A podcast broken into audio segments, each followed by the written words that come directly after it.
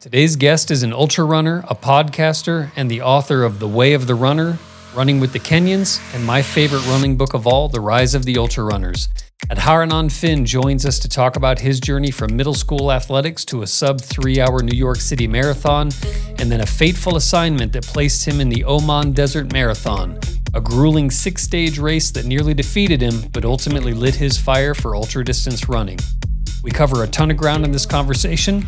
If you love running or books about running or listening to men with exotic accents, lace them up, throw on the headphones, and give this one a listen. So if you're ready for the show, crank it up and let's go. Welcome to the Athlinks Podcast. I am your host, Troy Bousseau, coming to you from under four feet of Colorado snow. It is March fifteenth, twenty twenty-one, and this is episode thirty-seven. Adharanand Finn, it is so good to have you on the podcast today. I will tell you what I told you when I reached out to have you on. Uh, Rise of the Ultra Runner is my favorite all-time uh, running book. Rise, uh, Running with the Kenyans, one of my fa- all-time favorite. Um, let me ask you just a quick question here and jump right in. When you, when it comes to, to writing, do you think of yourself as a storyteller first, runner second, runner first, storyteller second? How do you approach that? Because the, your stories, they never feel like like how-to books. It just feels like you're sitting down with a friend and talking about running.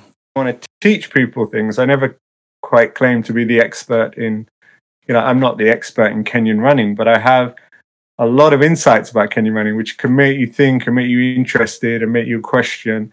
And so I'm not necessarily teaching. I'm just raising lots of questions most of the time. And so that's an easier thing to do. And it's a more honest, genuine thing to do because I'm not a scientist. I'm not a sports scientist. I'm not a coach.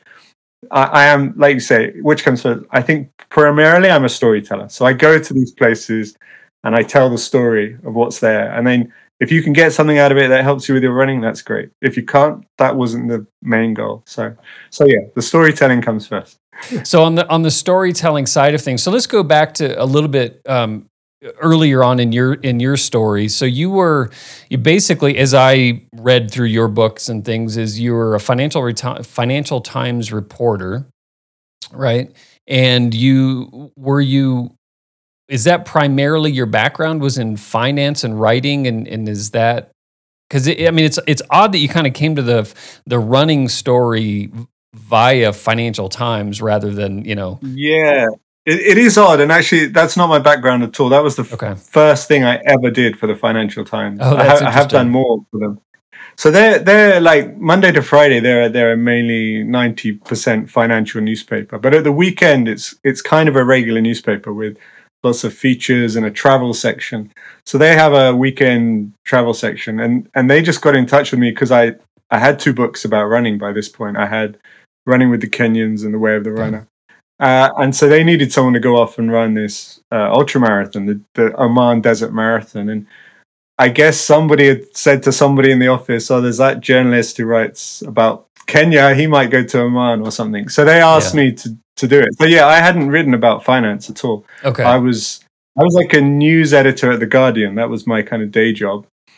Uh, but I, I, I'm not I was only part-time, so I had this kind of half half a life as a news editor at The Guardian, dealing with day-to-day news.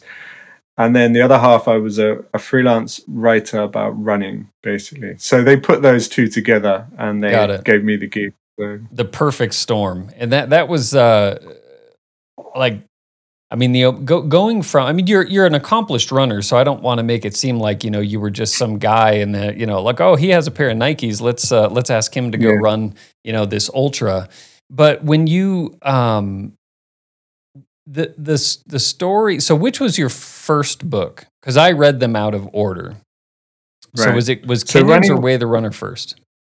Yeah, Running with the Kenyans was two thousand twelve it came out. Right. Uh, whereas Rise of the Ultra Runners only came out in two thousand nineteen, so quite a long yeah. time afterwards. So uh, yeah, I'd I'd already done like sub three marathon. Yeah, uh, yeah. I you know it's all, it's all relative, of course, but yeah, I was in that kind of ballpark, two fifty marathon. Yeah. So I, in theory, I could cope with one hundred miles over.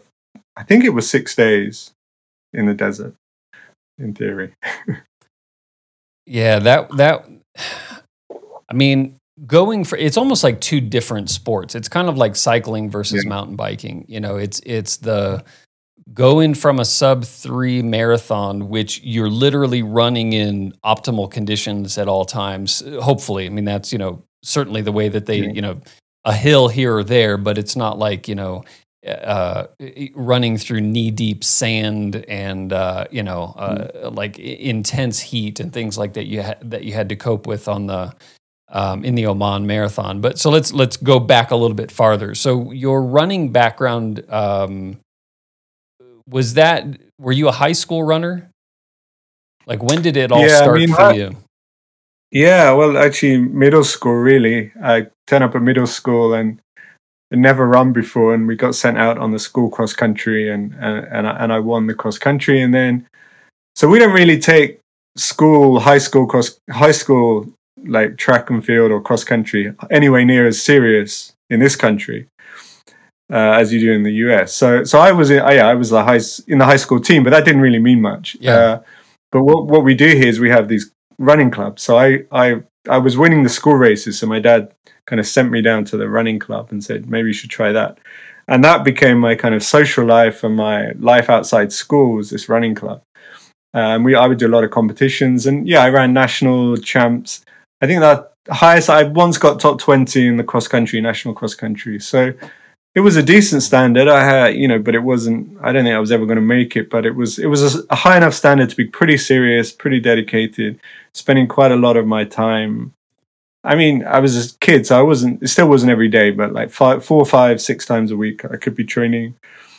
And then I went to university, and and just it all went out the window. I, I again, university sport is not a big deal here, yeah. so it you you got to do it on your own. There's not a The, I, joined, I did join the university team, but it's it was like twenty guys, men and women, who were just kind of doing it for fun. There was no seriousness involved. So it's very easy to let it slide. And yeah. Uh, yeah, so before I knew it, I wasn't running. And the next thing I knew, I was thirty-five and yeah. hadn't really done much. But you had that base. It is interesting how we, the difference between, uh, because I think what happens here a lot, and I've met a lot of people through Athlinks over the years. They're so serious in junior high, high school, and then especially collegiate. I know a lot of runners who, after college, they don't ever run again. Like, they're not casual. They would never. Yeah. They, and I don't know if it's kind of like a, well, I, you know, I know what I used to be able to do, and it's not fun unless I can still run a twenty-eight minute ten K kind of thing. But I look mm. at the more the European model, which seems far more sustainable. So, like, both yeah. of my kids run cross-country, and my son has become much more dedicated to it in the last year and a half. Or, but even leading into that, it was just, just just run enough to where you like it, you're not burning out, and you can sustain it the rest of your life. Because unlike other sports, you, you know, I can't go play tackle football at, you know, at fifty years old, but I can certainly run. Yeah. Yeah, it's true. I mean, there is a...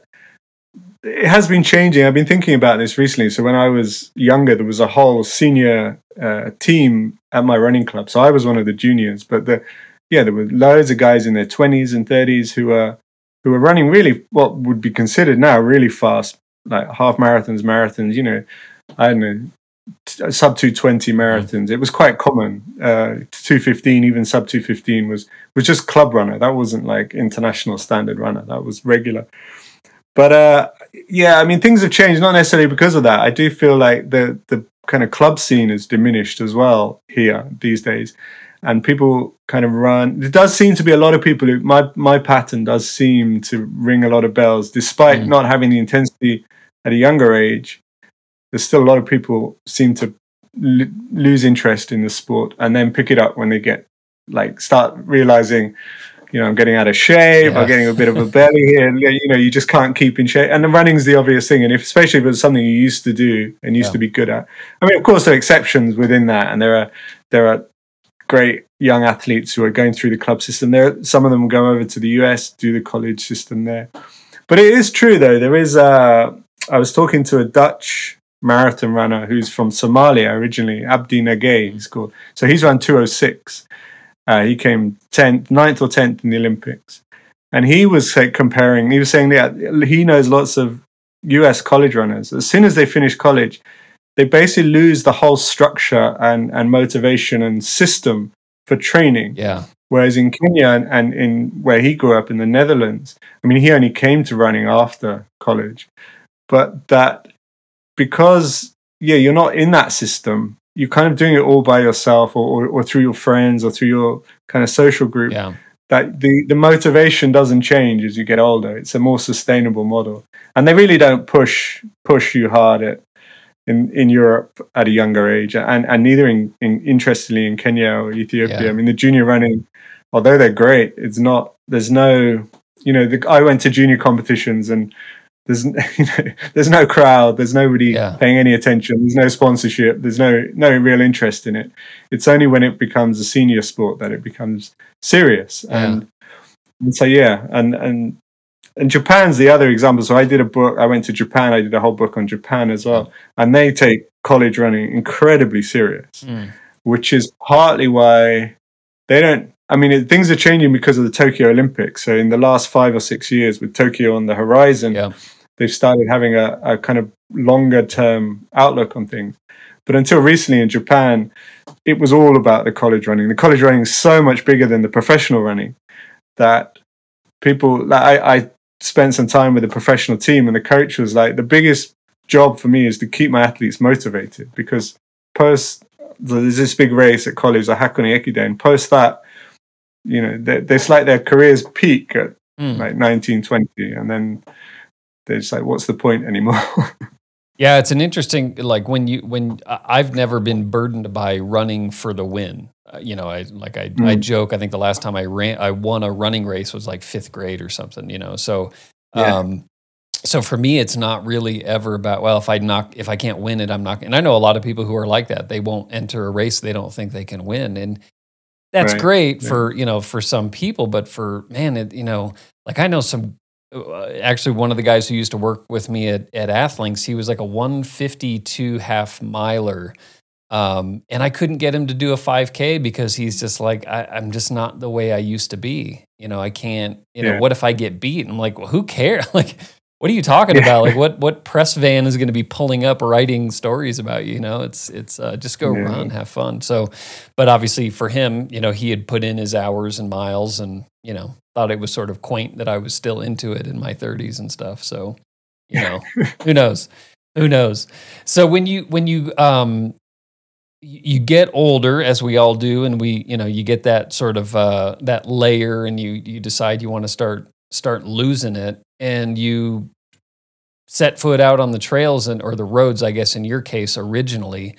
Um, were you surprised to sort of see that, wow, you got some talent in this still kind of, you know, laying around?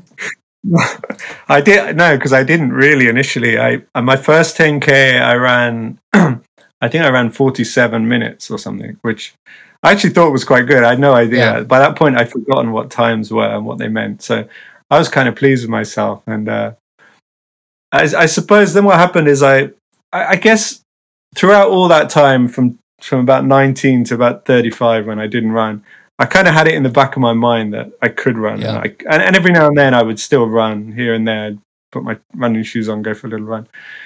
Uh, so I guess a part of me was, was still deep down thinking, well, I'm still a bit competitive. So what I did is I got a job for Runners World magazine because by now I was a journalist.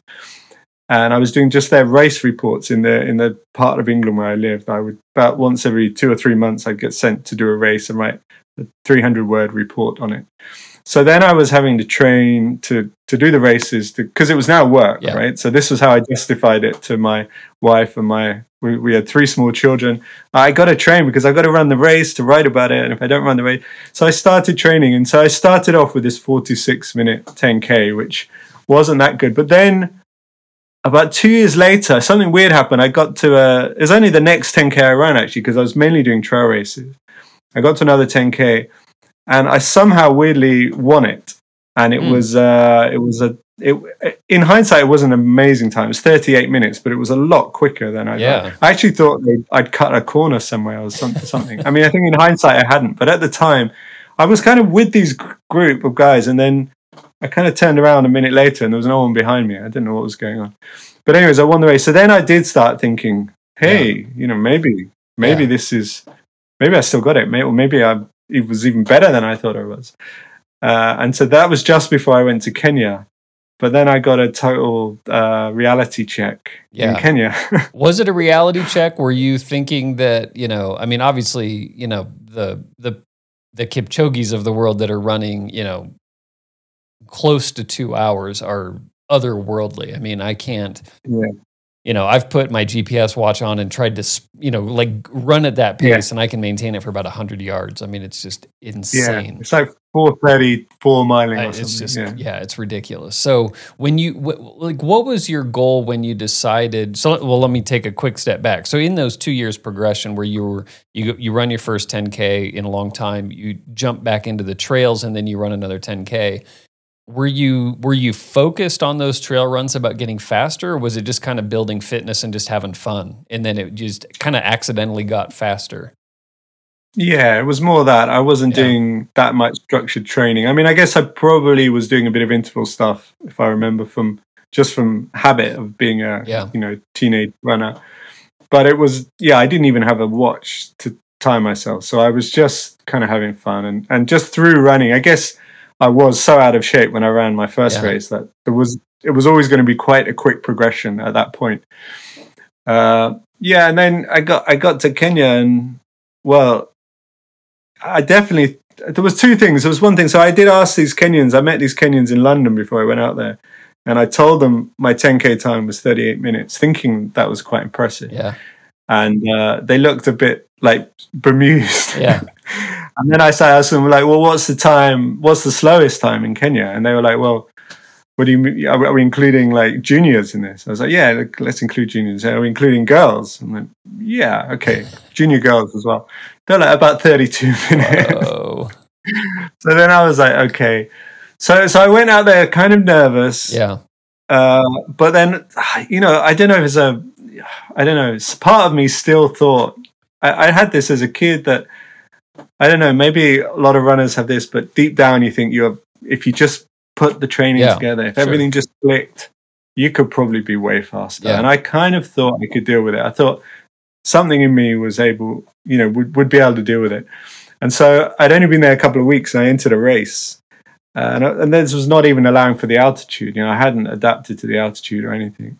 And so I guess when I talk about baptism of fire, that's yeah. that's what I was talking about. Yeah. So, uh, yeah, we, we they were like, eight hundred people. It was a cross-country race, like eight hundred runners in this cross-country race, and they wouldn't go. And it was probably about a two hundred meter stretch to the first corner. And by the time I got to that corner, they were all out of sight. I mean, I was last by miles, and and I, and I was sprinting flat out. Yeah. Uh, the weird thing about Kenya is everybody wants to win that race. Almost all eight hundred runners were, so they would have all hit that first two hundred like they were going to win the race. So right. what's weird is loads of them drop out, end up dropping out because they've all overshot the mark, you know, oh, gone off way too quick. So in a way, I probably wasn't as far back as I was, but it gave me such a shock. And then, yeah. so then I'm just sprinting for my life, just trying to keep the second to last guy in sight.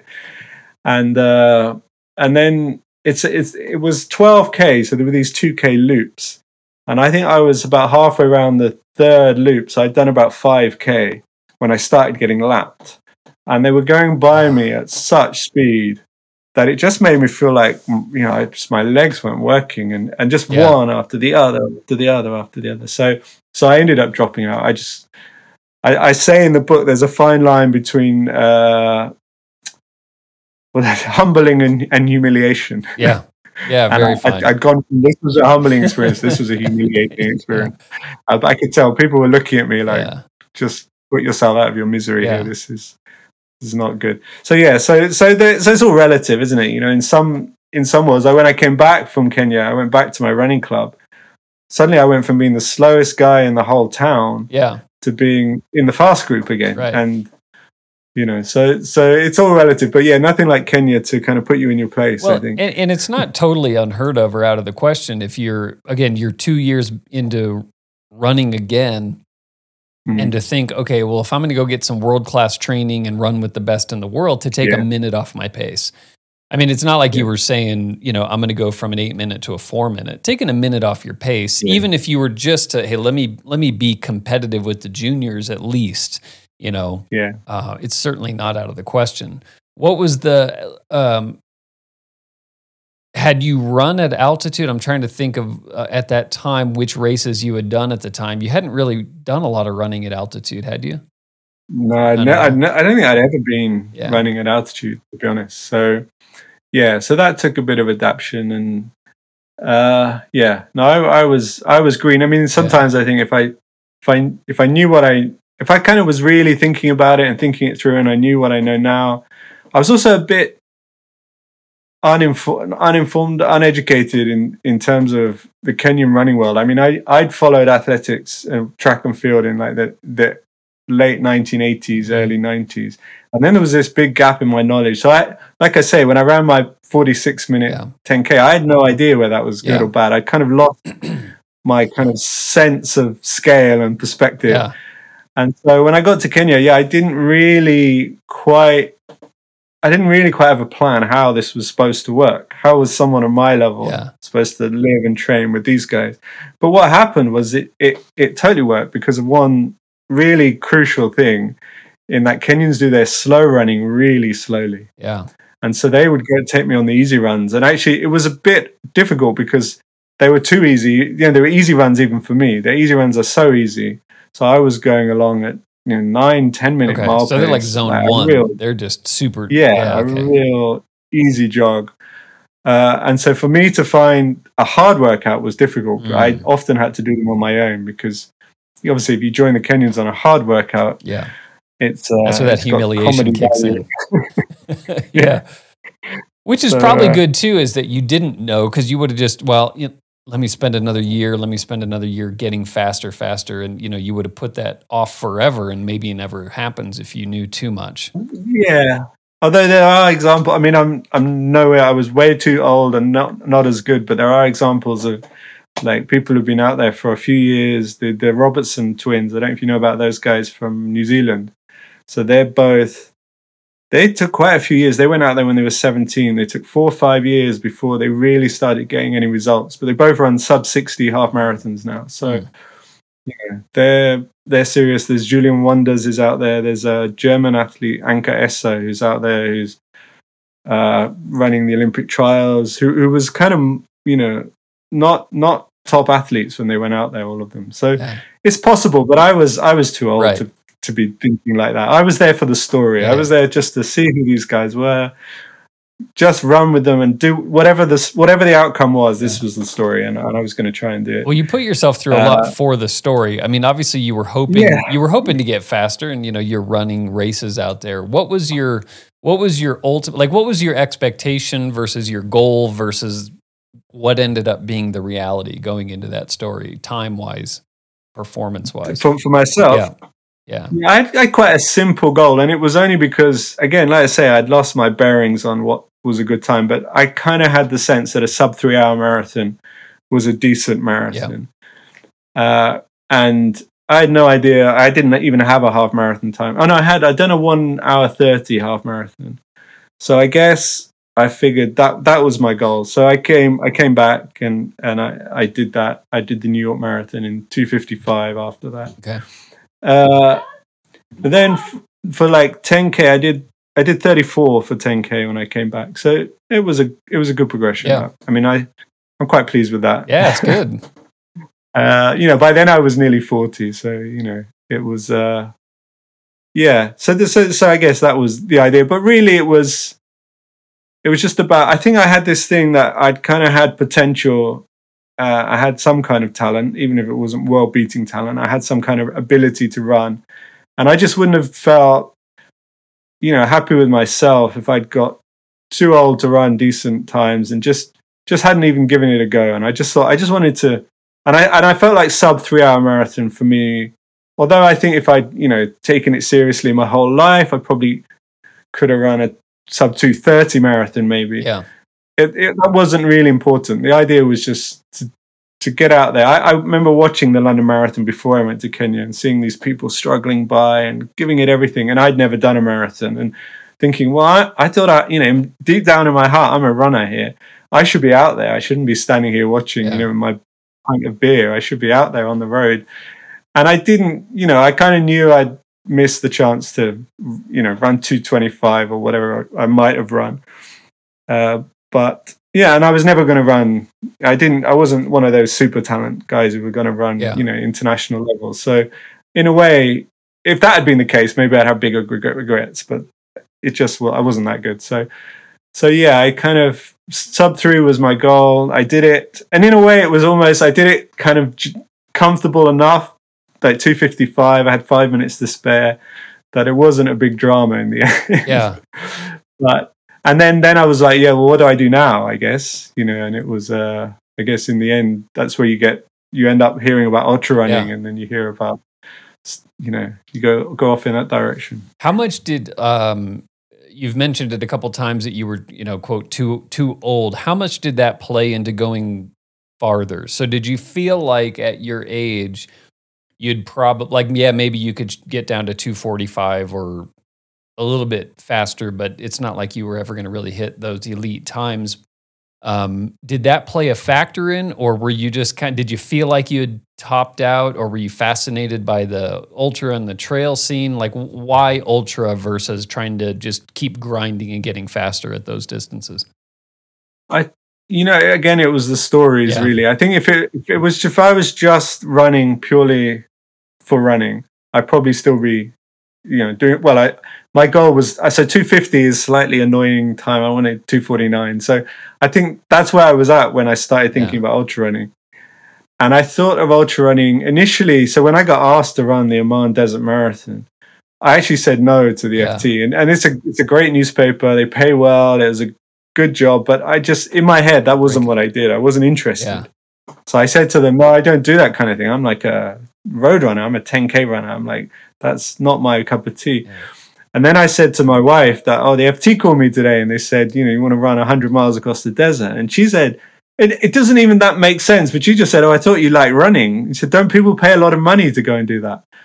And then I just started thinking, "Well, why do they pay a lot of money to go and do that?" That's you're right. I mean, it was like I don't huh. know, it was a probably over a thousand dollars or something to go and do that race. Yeah. And I was being offered a place. And then I just, my kind of perspective changed. And rather than having my runner hat on, like my, oh, I want to run two forty-nine, or maybe I can't do it, maybe I should run further. I just suddenly thought, well, as an experience, wow, running across the desert, well, that's, that's got to be like interesting, yeah. right? That's got to yeah. be like, and I had this vision of running, because one of the stages was a night stage, and running at night across the desert and just traversing one hundred miles on your own steam with your own two legs. It just felt like quite, it's like a story you could tell the grandchildren, right? It's so Whereas, romantic, yeah. yeah. So so I, I kind of, it was more, it was more that that was appealing rather than the fact that I couldn't break two fifty or anything to do with times. And then actually I was on the race, and the characters on the race, the other runners, was so different to the kind of road runners. Yeah. Just kind of these kind of manic, slightly deranged, yeah. in a good way, kind of intense people. I just started yeah. thinking there's a real, you know, this is amazing subject material yeah. as a writer. I was really attracted to it as a writer. And there was this Italian guy, he just said to me, if you go to the crazy places, you meet the crazy people. and, and that really stuck yeah. in my head. I just thought, oh, there's, I bet. And, and also this idea of like, you know, when, when I started looking more into ultra running and these, you know, hundreds of miles, one hundred miles, two hundred miles, up the mountains, around the mountains, it just, it just really fascinated me yeah. what, what the experience was like, rather than as a runner, but as just as a person, as a human being, yeah. as someone who wanted to experience life to the fullest. It was like, well, I've done lots of road marathons. I've done half marathons.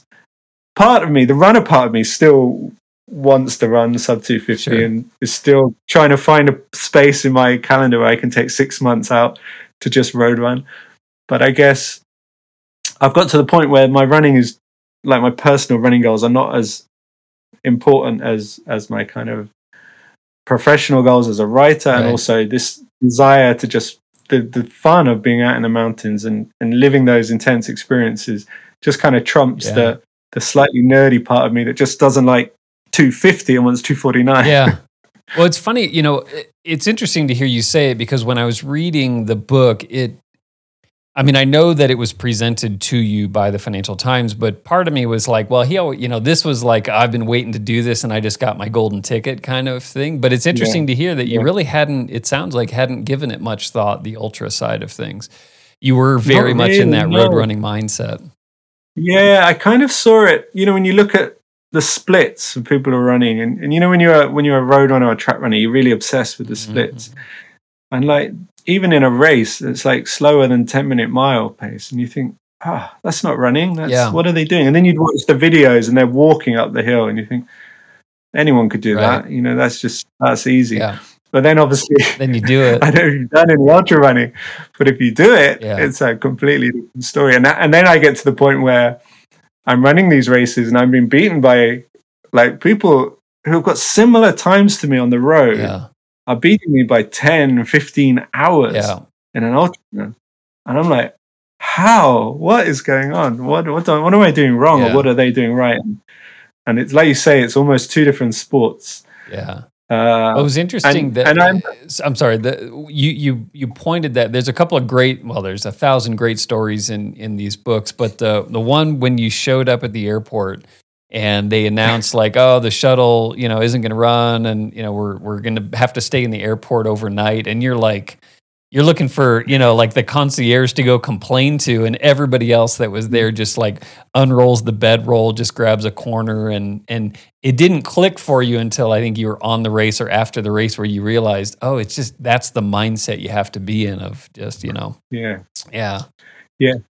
Yeah, it's a completely different mindset, and and I thought about that moment a lot through the whole ultra running, and it just yeah, you're just dealing with, you know, things the whole time, yeah. and, and and the running is just a small part of it. When you're doing a road race, it's all about optimizing everything around the run. Yeah. The run is, is like it's what it's all about. Or when you're doing an ultra run, just you know, there's so much more involved. It's so running is almost almost the wrong word. Yeah. Ultra running. It's not really. I mean, it depends on that. Obviously, a one hundred K on on the road is is, is running. Yeah. But when you get into the mountains, it's it's kind of ultra moving.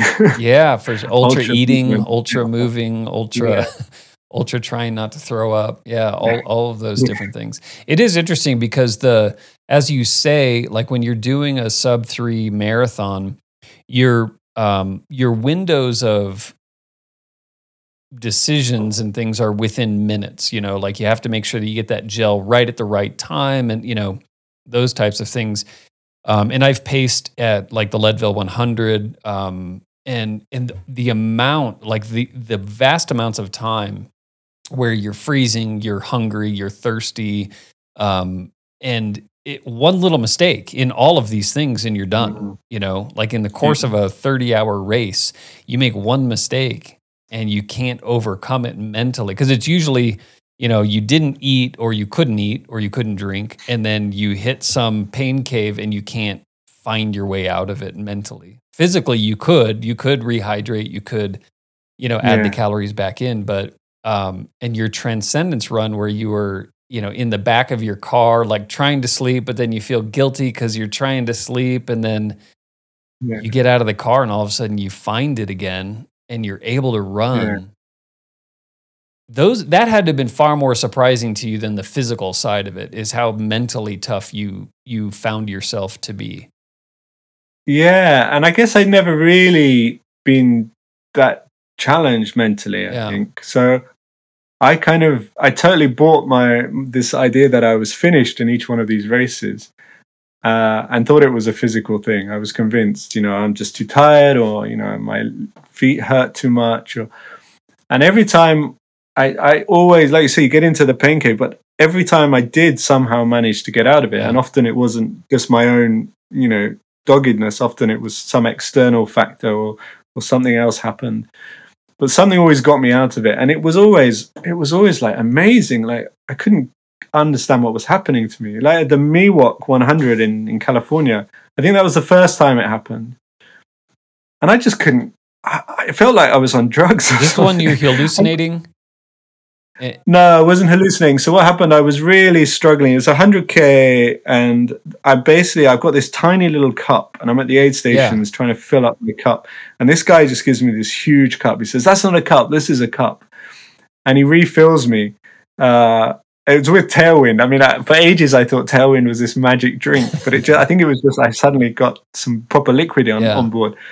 But it wasn't just that as well. I think then I was about fifty miles in, so I, I kind of hike up this hill, and then it, it kind of gets to the top of the hill, and I, I then realize I've got ten miles to go. I've just had this huge drink, mm-hmm. but I've been I've been like I've had a twenty mile bad patch. Like I've been I've been struggling to move for twenty miles, and I just decide to run. Yeah, that's how it happens. I, I see this little this hill like no more than twenty meters long, or twenty feet or something like that, and and I think I'll just run up that hill. I haven't run up a single thing yeah. the whole time for the last twenty miles.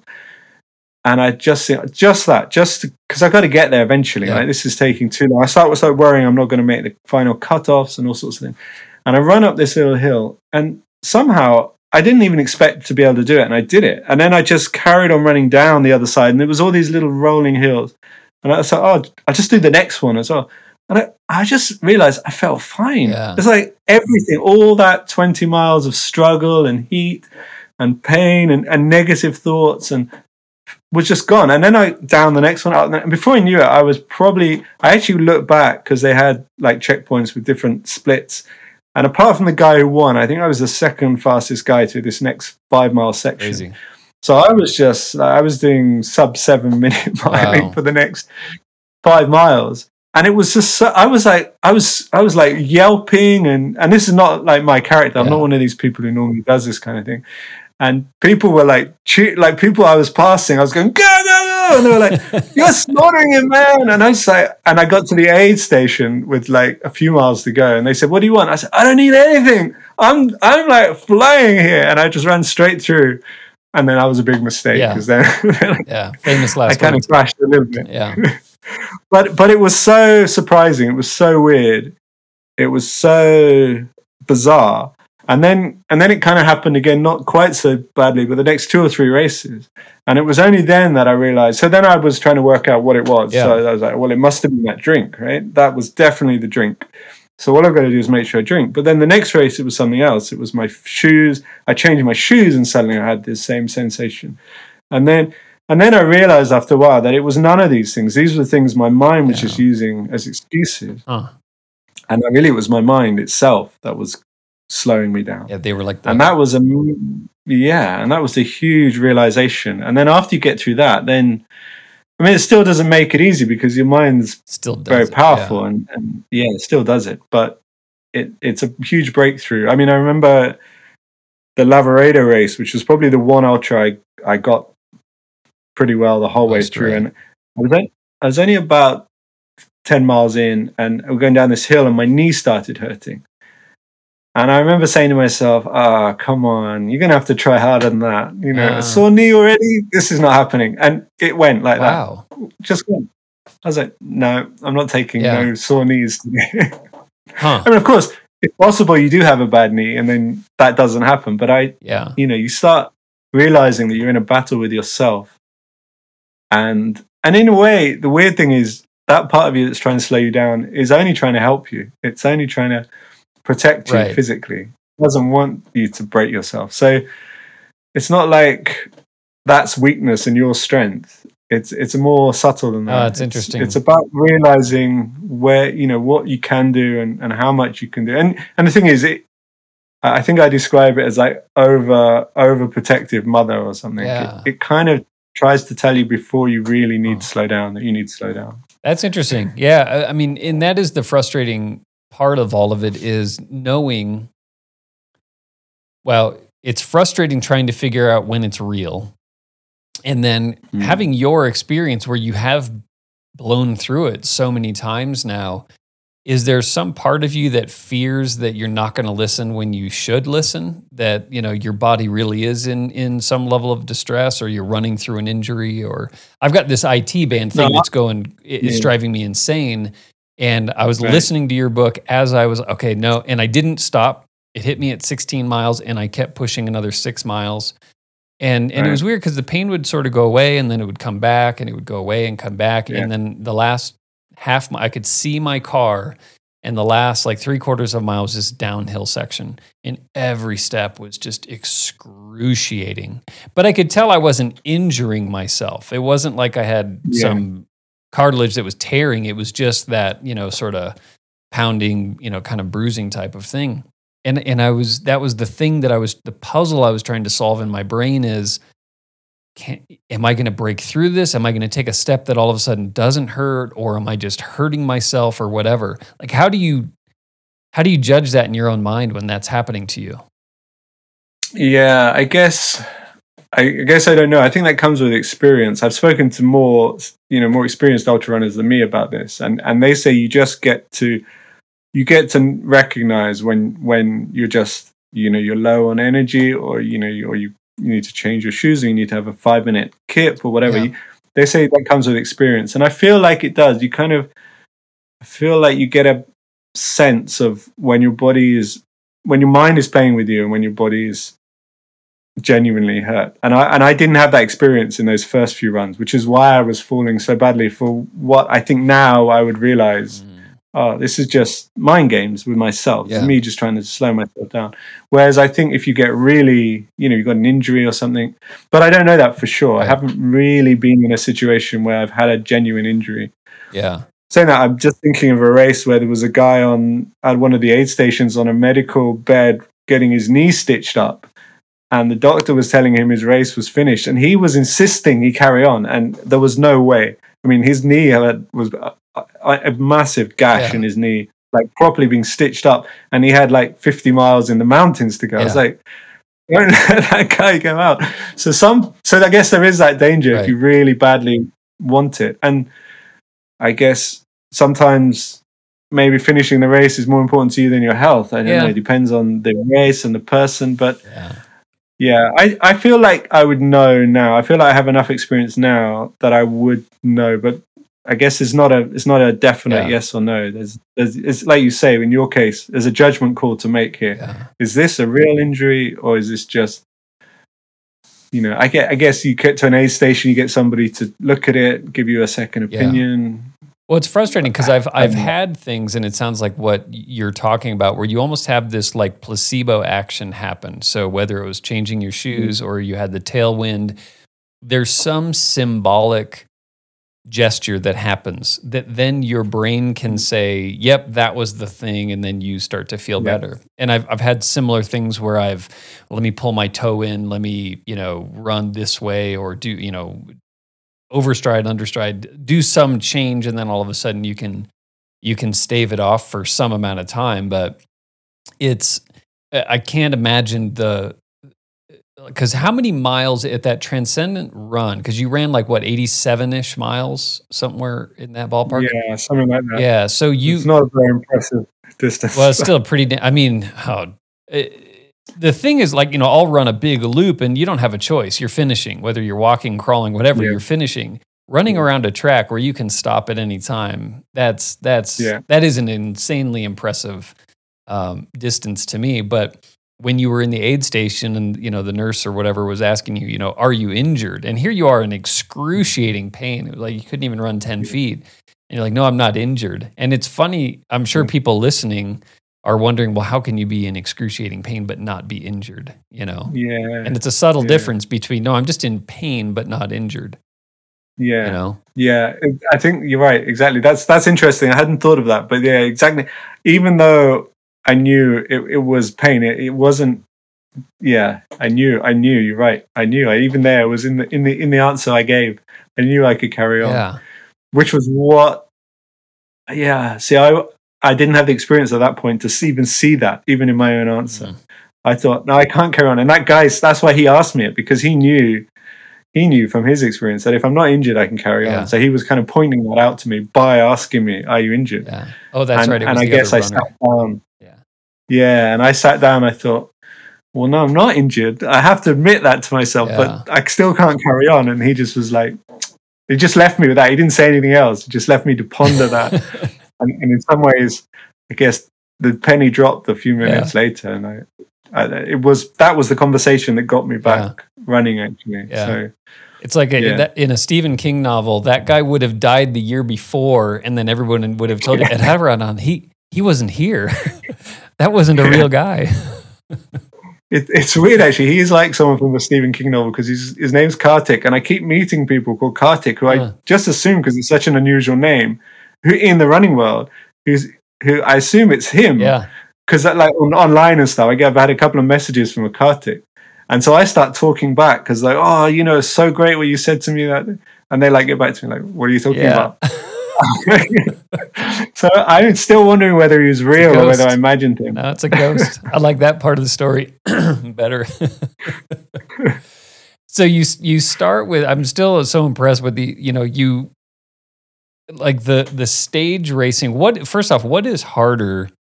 The one hundred miles over multiple days where you have to stop and then ponder each morning starting again, or doing it all in one go? And how do they differ in that regard? Like, what, what is more mental? Which one is more physical, do you think? Yeah, it, it is interesting, actually. I because I that that race, the difficulty was not the distance; it was it was the sand. Yeah. I mean, I and I had no practice, no experience running on sand, and I'd been missold that race. I've been told it was not really sand; it was like firm yeah. dirt, you know, firm dirt kind of tracks, and it totally wasn't. So.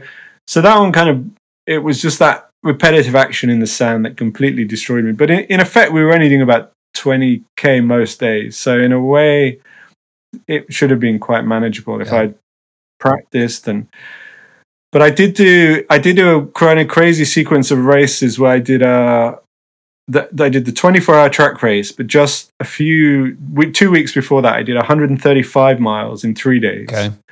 And then two weeks after, I did one hundred miles in one go. And I thought, in my head, one hundred thirty-five miles in three days was not going to be that difficult yeah. because it's only like thirty-five miles, forty miles a day. And I thought, well, that, you know, just take it easy. You can do that. And so the one hundred miles was going to be the real challenge. But it was weird because somehow that going to sleep and getting up again, you kind of stiffen up. Everything sure. stiffens up. And you get up and you can barely walk. Yeah. And, and, Also, when you do an ultramarathon, you, you kind of get home, you go to bed, you know, you're not doing anything for a week. Yeah. yeah. You've got to get up and do another ultramarathon the next day.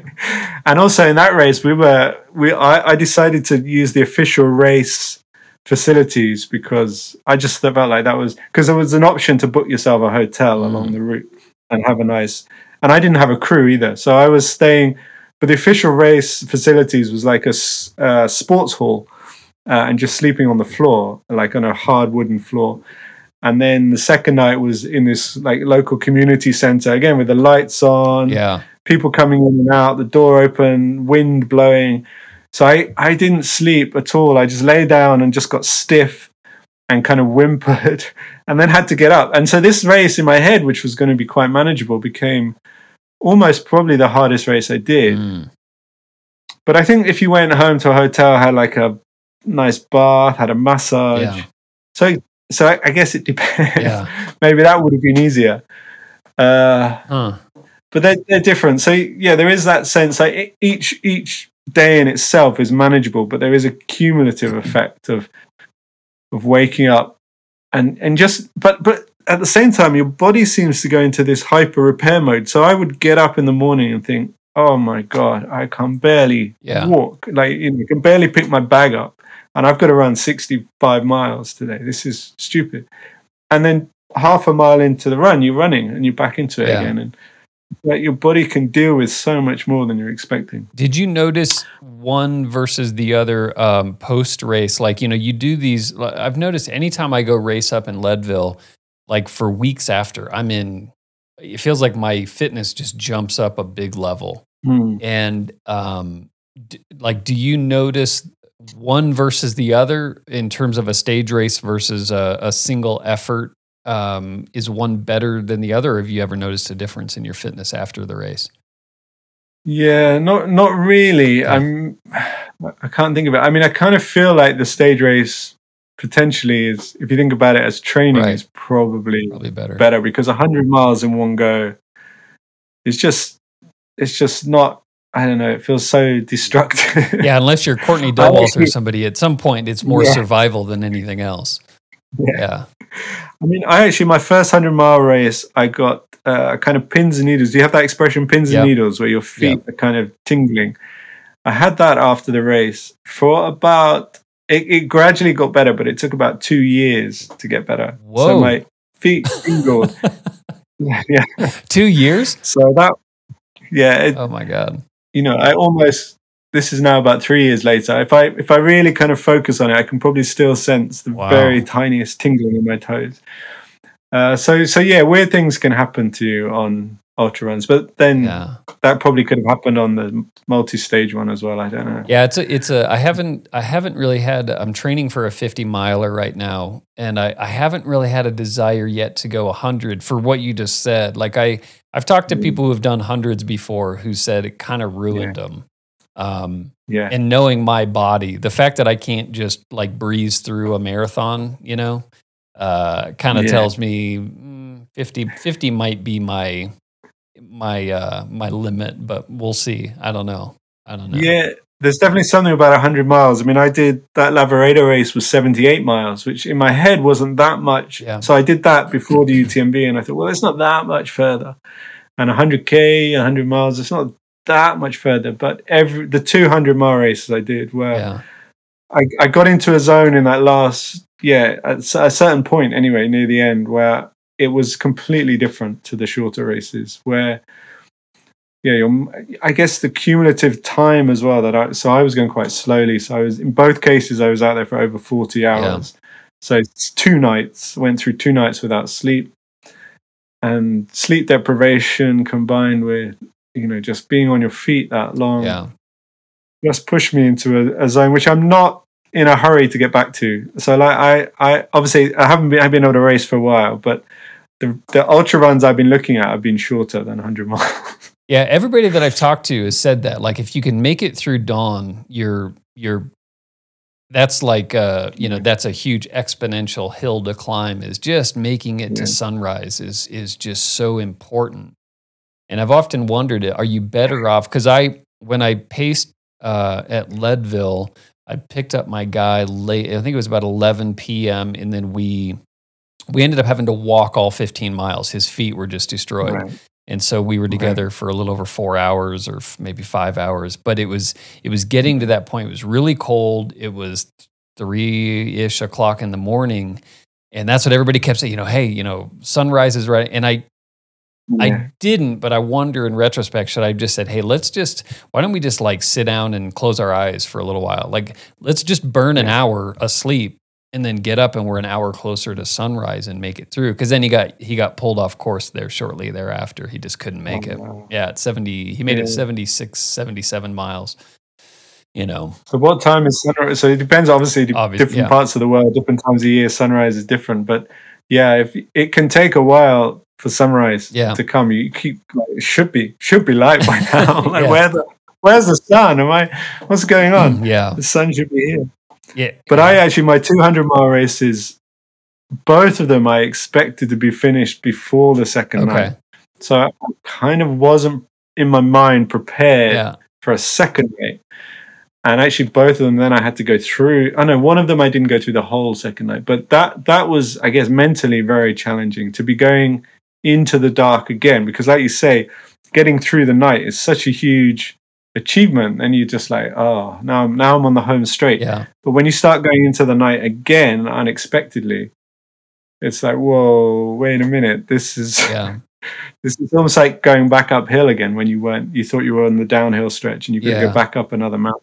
It's like, what is it about the I mean, night? some people love some people love the night running, yeah. but I yeah, I I I didn't love it. it Your, yeah. your mind is more, I don't know, it plays more tricks on you. You, okay. you see things, you know, everything feels worse at night, I think. More yeah, more intense, more, when things go wrong, they seem like they're going more wrong. Yeah, it, it took a lot more energy to, one, it was getting really, most of it was in the forest, and then the last like three miles, you got out onto this road, and the road, the temperature dropped like fifteen degrees once we got on the road. But I did notice it took so much effort to see. You know, like you, there was some, yeah. you were burning, I don't know, mental calories or whatever, just getting your bearings. Mm-hmm. And, you know, it was a well-marked course, so there was no orienteering. Mm-hmm. It wasn't that. It was just, you know, like you'd hear yeah. something and then you're turning and you're looking and you're trying to figure out yeah. what you're seeing. And, and it, it did burn matches just trying to sort of get your bearings at night. Yeah.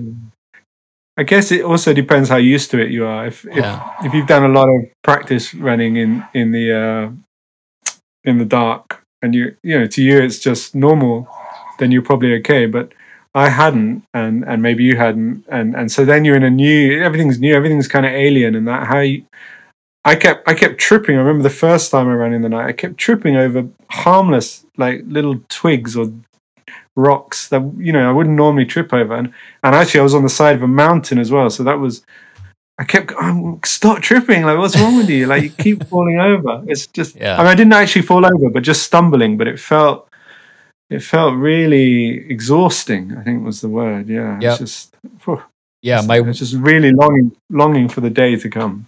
Yeah if you just one little one little jarring trip when you're dehydrated, when you've been running for a long yeah. time, and you you know it can cause cramps. It can do all sorts mm-hmm. of exhausting things to your body. Yeah, that's crazy. I remember at one point, at one point, I just I was just kind of watching the trail, and you just see the light and and nothing else, and suddenly this huge head with these huge horns appears there. It's like a cow, but it's like mountain uh. cow in the Alps with these massive horns. But I just was so unexpected. I nearly, I nearly screamed. I was like, "Wow!" Yeah. just sitting yeah. there chewing, you know, just looking at me. Like, whoa! Sitting right on the trail. I was like, yeah. Wow. And there's a match burned. You know, you're, you're just that adrenaline yeah, exactly. spike and everything, man. Exactly. Wow. That was, a, that was one gone like that. Which, um, so you ended up doing um, U T M B. Wh- which in, in that stretch of all those races from Oman to U- UTMB, like what what. What is most in your wheelhouse? Like, what, what was your favorite of all the races? Take prestige and all the other things out of it, but just physically while you were on course, which was your favorite? I mean, I mean, it was probably the Lavaredo Ultra Trail in, in Italy, but partly that's be- it was a beautiful, yeah. wonderful course, a wonderful race, but it was also the race where I felt I didn't have this huge crisis. Right, I wasn't. I didn't really get into the pain cave. I didn't have this moment where I thought I can't carry on. I started off, it's the one race I started off really slowly. So I was kind of moving through the field the whole time. So I was passing a lot of people who were in this kind of state I was normally in, like just barely moving, looking dejected, looking like they were really facing their demons. And I was just kind of happily passing yeah. them as, as I've seen other people pass me. So I really enjoyed that. And, and, and there's a big, the last like ten miles of that race is pretty much all downhill. Mm. And I was feeling strong. So I was rolling down that hill and it was sunset and I knew there was pizza waiting for me, and it was just like, oh, this is, I'm in heaven here. I, yeah. And also, it's, a, it's seventy-eight miles, so it's still a long race. Yeah. And to get through that feeling strong, felt like I'd, it was the first race where I felt like, oh, I'm now, now I feel like I'm an ultra runner. Now, yeah. all the others, I, I never felt, felt like I was a guy who'd done an ultra run, but had kind of somehow clawed his way around. But this yeah. time I felt like, yeah, I'm I'm an ultra runner. I can go out into the mountains, seventy-eight miles. You know, I mean, it took twenty hours or something, but I was like, you know, yeah. I mean, I, yeah, it's still, I think Hayden Hawks won that day, and, and he was still, I don't know, at least ten hours ahead of me somehow. That's crazy. That's ridiculous. How much of how much of your success that day was the training, planning, the things you did right versus, do you think, just the stars kind of aligning? Like, did you do anything different? I, in that race? Yeah, so I think the, the big difference is, and it was partly, it wasn't my plan, but the they got us all on the start. It was quite a big race, and they got us on the start about an hour before the actual start. Mm. And I just thought, that's crazy. I, I don't I don't want to stand. And it was starts at eleven thirty at night, so it wasn't that cold, but it was a bit cold. Okay. And I thought, I don't want to stand before this race for an hour on this hard ground with all these other people. Everyone was chatting. Everyone was with friends. They were chatting. Italians excited. And so I decided I wasn't going to join the start till the last minute. So, but when I did that, when I got there, it was kind of a long funnel. So I was right at the back. Mm. And then when the race started, it it it funneled through these narrow trails. And so for the first maybe five or six miles, I couldn't get beyond walking pace. Mm. And so it was the first race where I started really slowly, probably how I should have started them all. Yeah. Uh, and then you just, and that, that made a huge difference. And it was also, it was my second last ultra. So by then I had the experience. So like when my knee started hurting, for yeah. example, that time I knew, no, I'm not, that's not real. That's not real. I had the kind of tricks at my sleeve. I had a big cup. I no, no longer had a small cup. Yeah. I had learned all the small lessons. I'd also learned to descend. One of the biggest lessons I had uh, doing the ultra run, the first time I ran in the mountains, I'd never really done these big, long descents mm. before because I don't really live anywhere near mountains. And uh, I was really kind of slow and cumbersome. And what I realized is by being slow and cumbersome, not only are you slow, but you're using up a lot of muscle energy just slowing yourself down. Yeah. And I was losing so much ground and, and getting exhausted. So I... I went up to the Lake District. I, I got some coaching on how to descend. I I kind of went through this experience in that race, actually, where I uh, ended up, it's a long story, but ended up descending, having a lesson in descending, that time when I was hallucinating. And I thought, I'm, I've got to get down quickly. Yeah. And so by the Lavaredo race, I'd kind of fully had descending down. And so I was enjoying the descents and I was skipping the descents and just kind of rolling them. And it was... It was yeah. a world of difference. So I was the I was the guy passing people as opposed to the guy kind of holding on on the steep bits. And, yeah, yeah. And, and yeah. So what was the technique where you were using? Was it more leaning into it and just kind of letting your hips go, or, or how did you think? Not about it? really. Uh, I mean, short steps is one thing I was doing. So almost and almost kind of skipping. So if you're like putting everything into each step, yeah. and then one step, and that foot goes because it lands on something unstable, you're kind of done. Whereas if you're skipping, you're kind of never fully on one step. So your next foot's always coming down. And then the other thing I learned was just looking, not where you're putting your feet, but out, kind of a bit further ahead. And you let your brain fills it in somehow. Yeah. I mean, even you can't think about it because if you if you think about it, it, it feels weird because you're not actually looking where you're putting your feet, but it works so much better. There's uh, so I say the Lake District. It's the English Lake District where they they do the fell running yep. in, in England, and they're incredible at descending. And, and I had a lesson up there, and they were like, their saying is "brain off, brakes off." So you just you don't think, you just look, look where you're going, but mm. not where your feet are. But look ahead and just just let let your kind of subconscious mind take over. And it and obviously that takes practice, and it's about expanding your ability to do that by practicing it. Yeah. And, uh, yeah. It it was, and then and then it's fun, and then you kind of like. I mean, uh, yeah, I was enjoying the most fun you can have running. Actually, after all those years road running, yeah. my favorite thing to do on a in a run now is get a really nice long descent on a mountain trail, and it's just it's like being on a on a fun fair or something. It's yeah. it's wonderful. Well, it's interesting because like ultra running, you know, I've always had this philosophy of of especially in the, on the business side and in life in general is don't work too hard on your weaknesses. Like try to make your strengths really, really strong because you can always hire yeah. for your weaknesses or, you know, work at whatever. You can cover for your weaknesses, but ultra running is very different. Like if you're not good at descending, I, I guess you can avoid hilly courses perhaps, but yeah, at true. some point you like ultra, even at a marathon distance, you are going to like, you're only as strong as that weakest link. I mean, it is no more yeah. true than on course where you can't descend and you're blowing your legs out. Like you're, you're, yeah. you're done, you know? Yeah. So you have to yeah. work on those weaknesses. Yeah. yeah, it's true actually, because, because one small thing gets amplified. You know, if you, if there's something that big, yeah, it's just, it's going to, yeah, you do one descent and then you, and then there's another one coming and you just, yeah, yeah, yeah you're right. You gotta, you gotta, you gotta work on the weaknesses, I think, for sure. I, yeah. You can't, you can't get someone else in to kind of do it nope. for you and, and ultra. No. Yeah. I had a, a P T years and years ago who, you know, I was like, oh, my knee's hurting. It's this. And, you know, and he, he goes, well, what happens when I just tap on your knee like this? And I said, nothing. Yeah. It doesn't hurt at all. He goes, now what if I did this ten thousand times? Like, yeah, it probably, yeah. Yeah. probably hurt a lot, you know? And so that put it into perspective with me of just, okay, that one little mechanical error that I have, if you don't fix it, when you try to extrapolate that over a marathon or two marathons or four yeah. marathons, um, that's going to get pretty bad.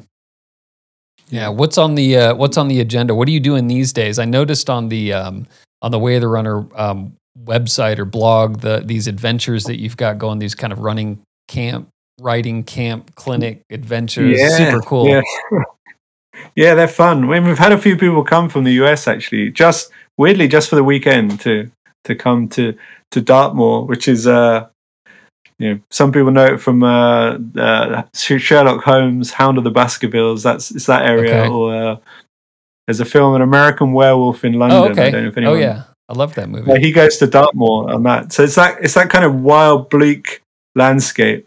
Beware the and, moors. Uh, yeah, we just we just trail run basically, and, and I tell my stories, and we do we do things like practice the downhill techniques. I have a, a technique coach there who's who's good at that kind of stuff, and uh yeah I tend to get a lot of people f- usually I guess from like London and and the big cities who aren't so comfortable on the trails but want to experience it coming down.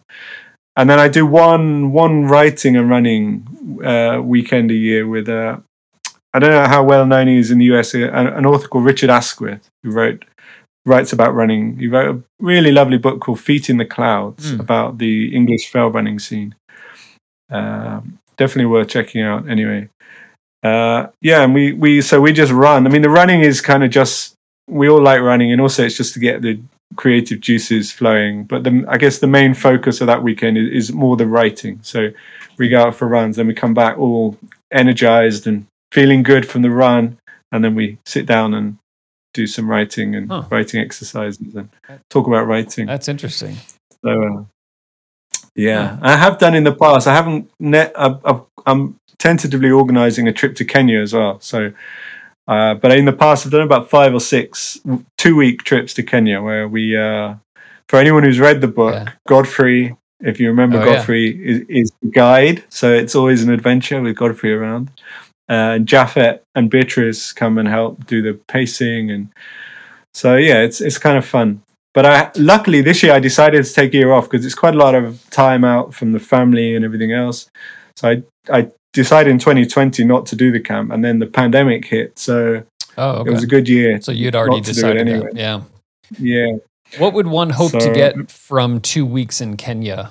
Um, Obviously, it's not a, enough time to sort of, you know, go take a minute off your pace, yeah. but just um, is it more just yeah. uh, just the experience of it all? Yeah, I, it's it's probably more the experience. Uh, you might get a bit of inspiration from being there. I mean, the Kenyan athletes are so welcoming and they're so accessible. You know, like anyone who's around is around. When we've we've turned up many times at Eli Kipchoge's camp and just walked in and shaking his hand, had our photo taken with him. Awesome. He signed signed books, and uh, he's just there. He he says, "Oh, come in," you know.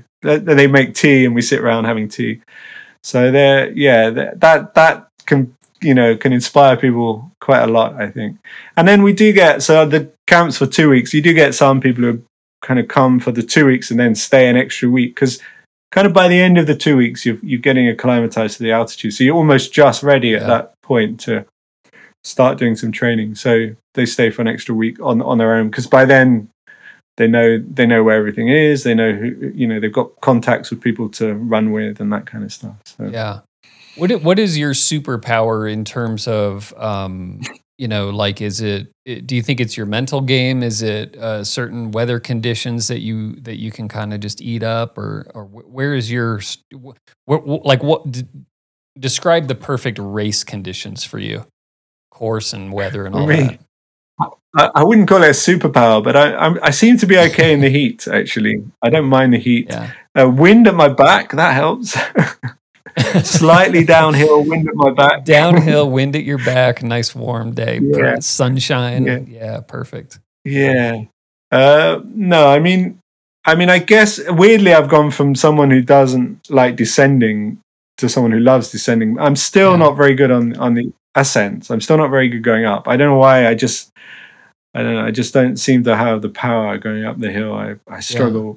but but I used to struggle up and down. So so I was before. I was like the flat was my terrain. Like, you're halfway there. You got you yeah. Got half so well, I've got two. Things, well, I've got the flat and the and the down. I just don't have the up. Yeah. But I, I definitely like. So how tall, are, how tall in, are you? In this. Oh, you're breaking up. I'm six foot, exactly. Six foot, you said? Yeah, yeah you broke up a little foot, bit. Okay, so six foot. Okay, yeah. Yeah, I don't, uh, yeah. yeah, I used to be a better climber than I am, but uh, yeah, you see some people who just eat that stuff. Zach Miller is one of those guys. You watch him run, and you you literally yeah. got to watch him run. Uh, you yeah. were staring at his heels for a while. Um, that's in yeah, the book. But not very long. But yeah. He's, he's insane. He looks like he's running like an eight hundred meter when he runs one hundred. Yeah. It's yeah, yeah. just ridiculous. Yeah, his arms are really going, and he's just, yeah, he's properly running up those hills. Yeah, it's yeah. crazy. I think he's probably, and he doesn't use the poles either, Zach. Like some, a lot of the Europeans use the poles, but he's just like, yeah, it's just him grinding it out. But yeah, no, I, we used to do these. So I, when I do a trail race around here, I'm like, I'm kind of keeping up on the descents now. You know, if I'm if I'm with the fast guys near the front, I'm keeping up on the descents. Yeah. I'm kind of passing people on the flats, and then I'm just losing all the ground on the hills. So, yeah, so my superpower is, is flat running. So then then you start thinking, well, maybe I'm still a road runner at heart, really, in that case. Well, depends on where your heart is located, I suppose. So just because it's your mm-hmm. skill, if if that's your heart. So, yeah, yeah. Mm-hmm. Are you excited for racing to come back? Are you are you looking at like the F K T world? Or do you like the structure of, of races?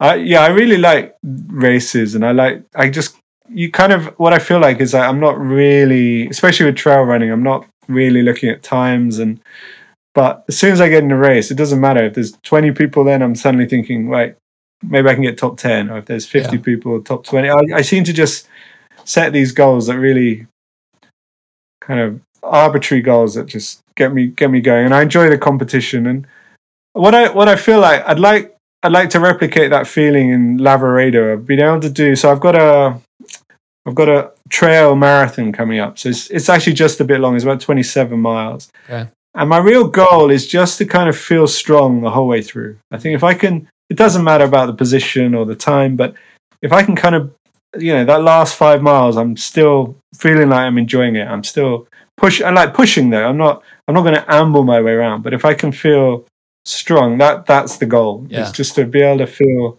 strong the whole way. I don't know if I can do it or not, but that's yeah, cool. In in all of the yeah. in all of the experiences that you've had, maybe maybe outside that first race you did in Kenya, but like what was your, I guess, biggest failure, if, if you had any that you would consider a failure in all of that, and then what did you learn from that? Oh, like well, just, just big I, dumb mistake or something you made. Yeah, well, it wasn't really a big mistake, but I, I do. It's quite weird. Sometimes people ask me, you know, wh- which race was your favorite race, or which, and and it, I wouldn't necessarily say it was my favorite race, but for various reasons, the race I'd like to go back and do is the track race, the twenty-four hour track race, and partly that's because there's something very special about that race, something very special about the atmosphere of it, and just. It's quite accessible as well. I, you know, you don't have to go and travel. Well, for me, I don't have to travel to another country. And but there is something about the fact that I did so so badly in it. I think. I mean, I was I was twenty-eighth out of thirty-two finishers. I mean, okay. There were about ten people who didn't finish at all. But I was there was a there was a seventy-eight year old lady who was just behind me. Yeah. She was like. Two miles behind me, so I kind of feel like I'd love to go back and at least run one hundred miles. That seems to be the benchmark for twenty. That's like the sub three hour yeah. marathon. It's like one hundred miles in twenty-four hours. Uh, I, and I just think like, come on, I've got to be able to do that. And yeah. and and I just and like in that race was that race where I really gave in to those negative thoughts. Where I really. Yeah. Kind of let myself be crushed by something that wasn't really that bad, which yeah. was just my feet were a bit sore, like you said. I wasn't yeah. injured, and so I'd like to go back and and I feel like that's where I really, although it's quite a good story and it, it made quite good reading, yeah. and because I really went through the ringer there. From a performance point of view, that was that was my worst race. Yeah. I think I just totally, totally. I mean, I, I like you say, I I end up lying in my car. Yeah. I mean, that's not, that's not, that's not what I should have been doing. I mean, it, like I say, it was good for the story. But do you think, I mean, it's impossible to answer this question. Well, it's impossible to know what the true answer really is, but do you think knowing what you know now and just the experience of breaking through so many times, could you have gone back? Like, if you had pushed yourself to run three hours earlier, what, you know, when the, when the pain really started settling in, or, or, you know, you know what I mean? Like, it, was it just something you had to go through and there was no way that, you know? Yeah, I, I think, I think if I, if I did the same race again and got to that point, I don't think I could have done anything differently. But what I needed to do was have a different mindset on from the beginning. I think I went into that race not really aware of what it was going to take. Yeah. I just thought, I don't know. I, I, I felt, I think I was a bit blasé about it. I felt like it's just around a track. Yeah. I, I felt like I was mentally strong, I think. And I didn't realize, I didn't even realize I was having the battle with myself. That was the thing. Now,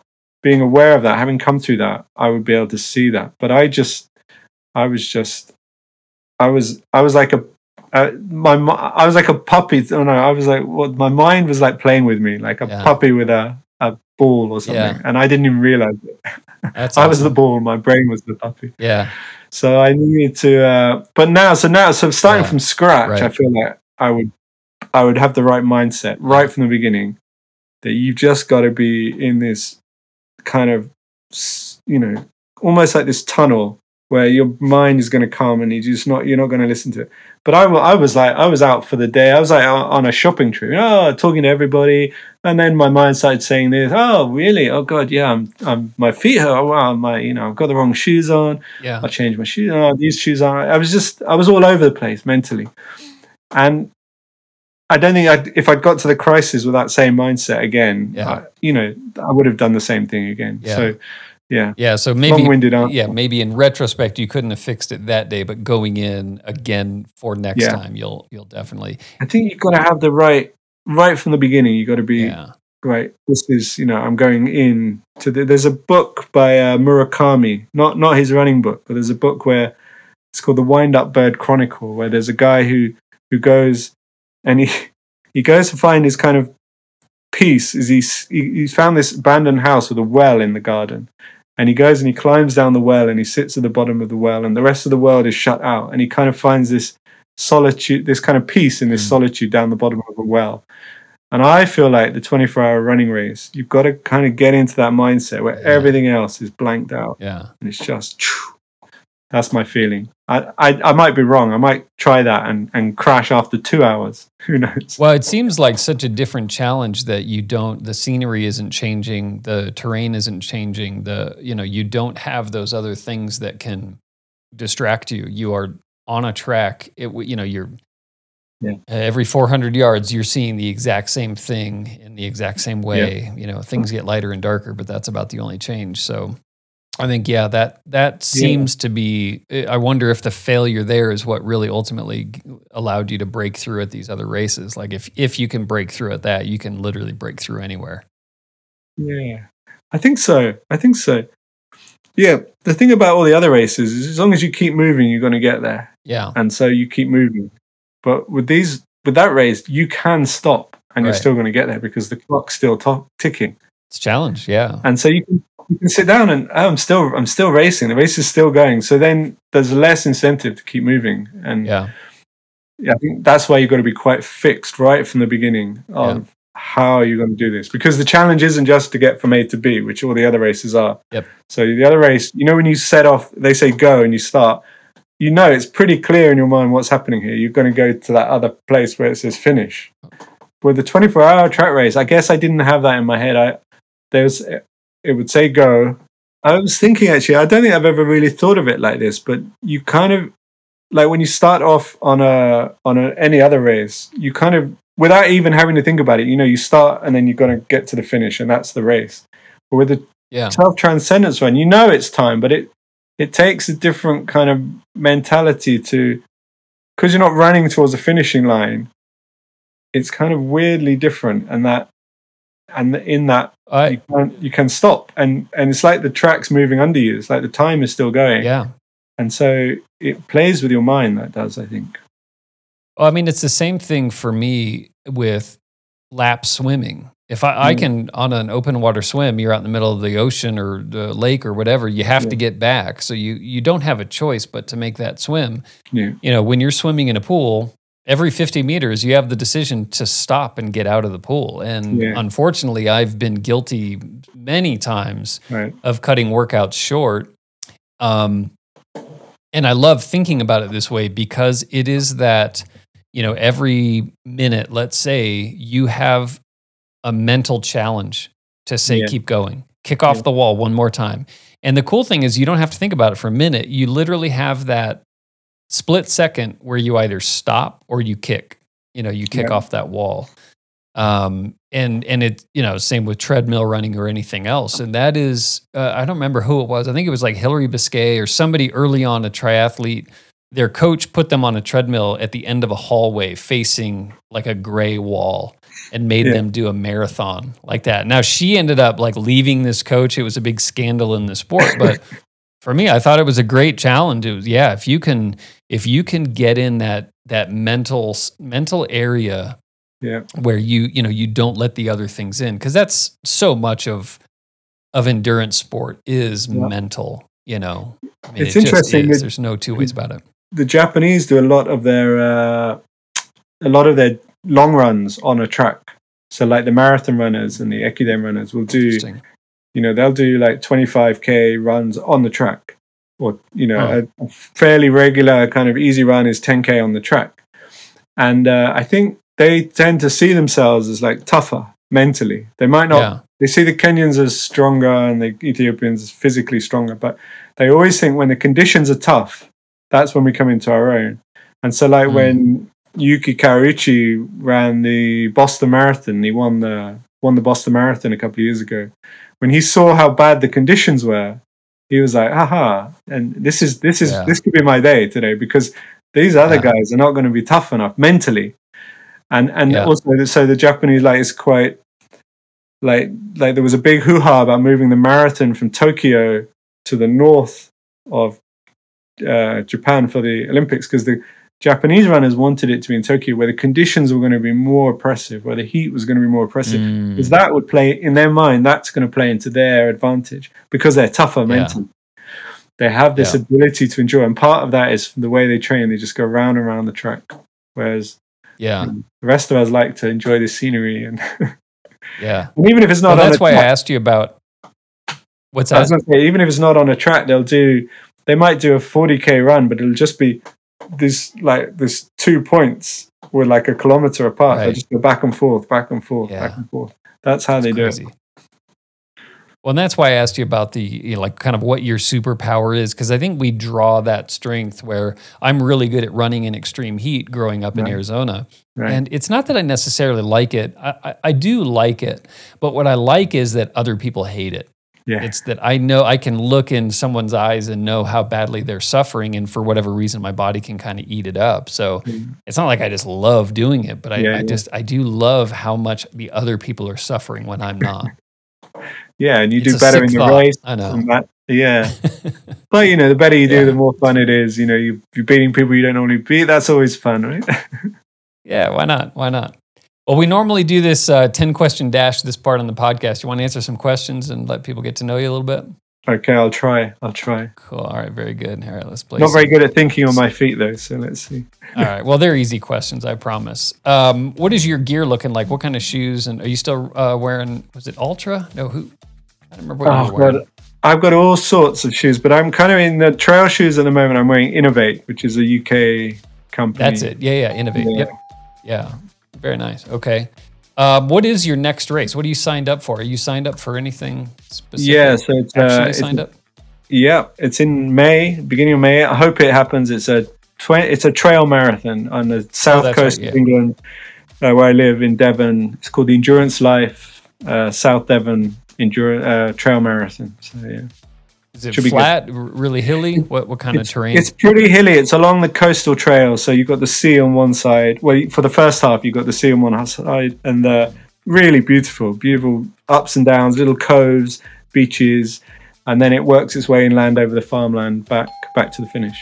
It's a lovely little race. Nice. Do you have a, what is your favorite uh, uh, sports or running book? Ooh. Probably Endure by Alex Hutchinson, I think.